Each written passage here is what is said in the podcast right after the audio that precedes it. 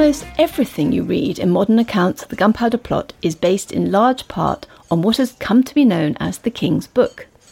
Or to give it its original and rather less convenient title, His Majesty's speech in the last session of Parliament, as near his very words as could be gathered at the instant, together with a discourse of the manner of the discovery of this late intended treason, joined with the examination of some of the prisoners.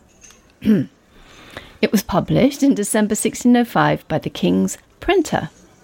It uses as a basis a speech King James had given in Parliament on the 9th of November, a speech that was, in fact, strangely enough, originally drafted by Robert Cecil's secretary, Levinus Munck, and then corrected by Cecil himself.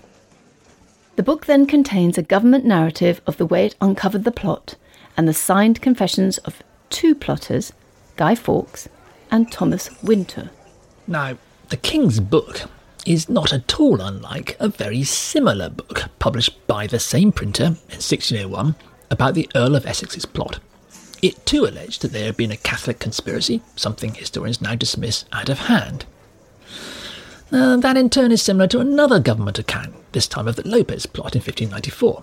This one concerned a Jewish Portuguese physician at Elizabeth's court, who was, as we now know, framed and executed for a treason he didn't commit. So these government accounts, printed by the King's printer, have a pretty checkered history as historical sources. They're not unlike Charlie Bartlett's account of the Cuban Missile Crisis in the Saturday Evening Post, which we look at in another series at the History Cafe. Like the King's book and the official accounts of the other plots, American journalist Charlie Bartlett's piece of investigative reporting on the Cuban Missile Crisis was in fact secretly edited and approved by Kennedy himself. It's definitely not to be used as an account of what happened. We also know quite a bit about the two confessions of alleged plotters Fawkes and Winter that were printed along with King James's speech in the King's Book. With confessions procured by torture, what the confession tells us is not so much what happened, but what the torturers want us to think happened. And in this case, we know who was in charge of the torture. His name was William Wade, spelt W A D. In August 1605, just three months before the gunpowder plot came to light, Robert Cecil appointed Wade Lieutenant of the Tower of London. Wade had been a close friend of Cecil's since childhood, and just how close became clear when, within months of Cecil's death in 1612, Wade was thrown out of the Tower job for embezzlement.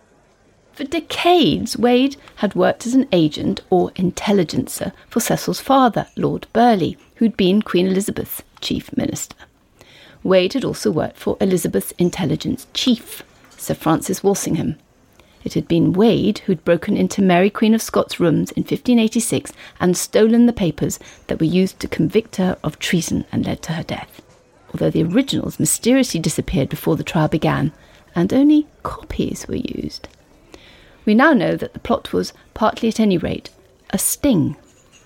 Mary had to some extent been beguiled into a scheme to assassinate the Queen by agents working for Burghley and Walsingham. In 1594, this same Wade was involved in writing the published government account of the Lopez affair. The framing and execution of the Jewish Portuguese physician at Elizabeth's court.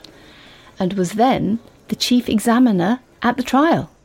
This too has been proven as a case of government entrapment. So, the reason for going into all this is that the man who secured the gunpowder confessions, William Wade, had fallen. In 1603, he was the chief investigator into two more plots, the Main and Bye plots. One of the accused alleged that Wade had induced him to sign a blank piece of paper on which a fake confession was later inserted. Another of the accused, none other than Sir Walter Raleigh, or Rawley as he would have pronounced it, knocked a big hole in the prosecution case when he revealed that Wade had been torturing witnesses against King James's explicit order. As we shall see, Rawley escaped execution, though he was still imprisoned in the Tower at the time of the gunpowder plot.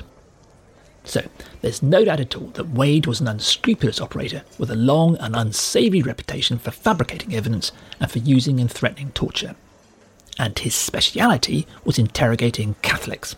He even ran his own network of intelligencers to track them down. Uh, no surprise to discover, therefore, that in 1605 it was William Wade, now Lieutenant of the Tower of London, who somehow induced both Fawkes and Winter to give their full confessions. That in itself ought to sound our historical alarms. It connects the gunpowder plot directly to the entrapments and half truths that pepper the decades from 1571. In fact, we know a lot more about how Wade obtained these particular confessions in 1605, and it's pretty ugly.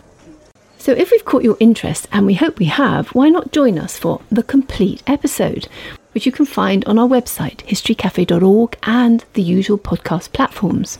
And we hope you will. Like a good cup of coffee, there are always dark and complex secrets underneath the frothy tub of events. It's finding another layer, always exciting.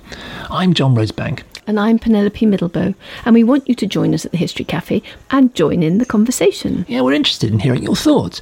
Do contact us through our website, historycafe.org, or on social media at History Cafe Pod.